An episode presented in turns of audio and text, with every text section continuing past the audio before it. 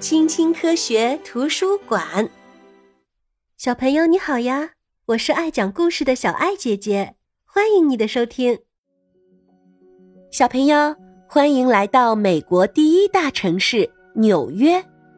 这里啊，一共有三个机场，你的航班将会降落在其中的一个。纽约坐落于哈德逊河的入海口，地处大西洋沿岸，整个城市几乎完全建立在几座岛上，其中最著名的要数曼哈顿岛。小朋友，你认出这座塑像了吗？对了，这就是自由女神像。在一八八六年，法国把自由女神像赠送给了美国。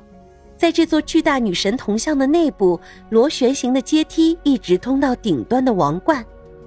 站在那里的眺望台上，人们可以欣赏到纽约港的全景。旁边的爱丽丝岛是美国历史上一个非常重要的地点。从前，那些想要移居到美国的人从世界各地赶来，最终在这里上岸。曾经，美国检察大厅里有时会挤着五千多个人。现在，爱丽丝岛上的建筑已经被改成一座博物馆啦。小朋友，我们一起去参观一下曼哈顿吧。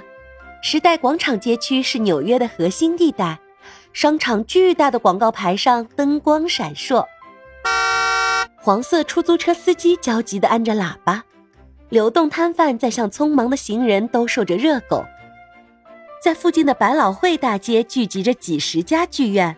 各种音乐剧在这里上演，今晚我们去看哪一部好呢？在演出开始前，我们可以去俯瞰一下城市的夜景。从通用电器大楼的七十层往下看，景色真是美极了。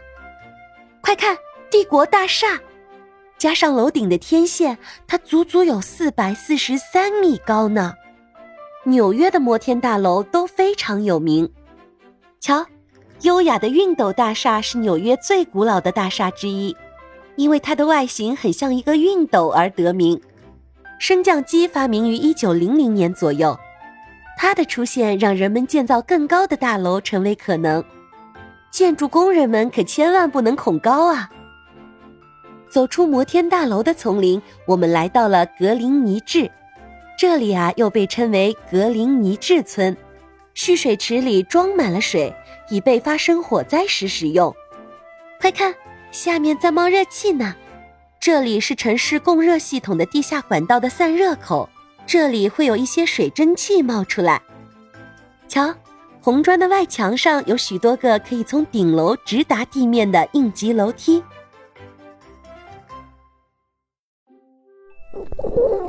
小朋友，是不是感觉到有点饿了？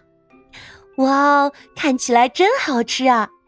纽约的特色小吃让人胃口大开，汉堡、熏牛肉三明治、三文鱼百吉饼、糕点，我们可以在当地有代表性的餐厅里品尝到这些美味，比如路边餐车、素食店。利用吃饭的间隙，让我们来研究一下纽约市的地图吧。纽约啊，是按照方格形来规划和建设的。因此，在城区里，我们能很容易的辨认位置，并且达到想要去的地方。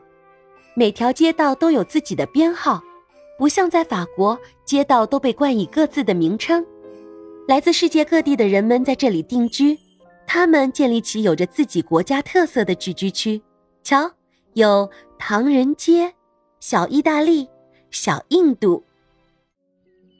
如果想要放松一下，就去中央公园吧。纽约人很喜欢这一大片绿色的空间。夏天，他们喜欢在湖上划船；冬天，他们会来这里滑冰。一年四季都能漫步在林荫小道上，是多么的惬意呀！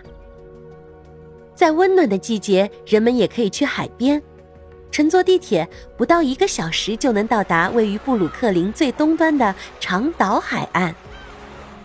在康尼岛的堤岸上，嘉年华里的旋转木马已经为大人和孩童准备好了。要是去纽约的话，你可能会听到它的一个绰号——“大苹果城”，据说这个别称来自活跃于二十世纪二十年代的一群爵士乐手。当时在他们看来，如果能被邀请到曼哈顿北部的哈莱姆区的俱乐部演出，就意味着自己的才华得到了公众的认可。这啊，就好像是摘到了苹果树上长得最好的果实。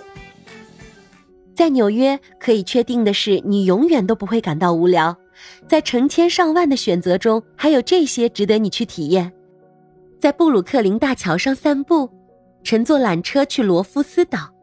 在一段由废弃铁路改建而成的高线公园里闲逛，去糖果的天堂怀旧糖果店里尽情品尝，参观布朗克斯动物园，参观美国国家历史博物馆。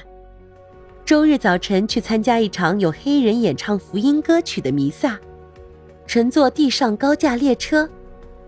小朋友尽情享受吧，祝你玩的开心。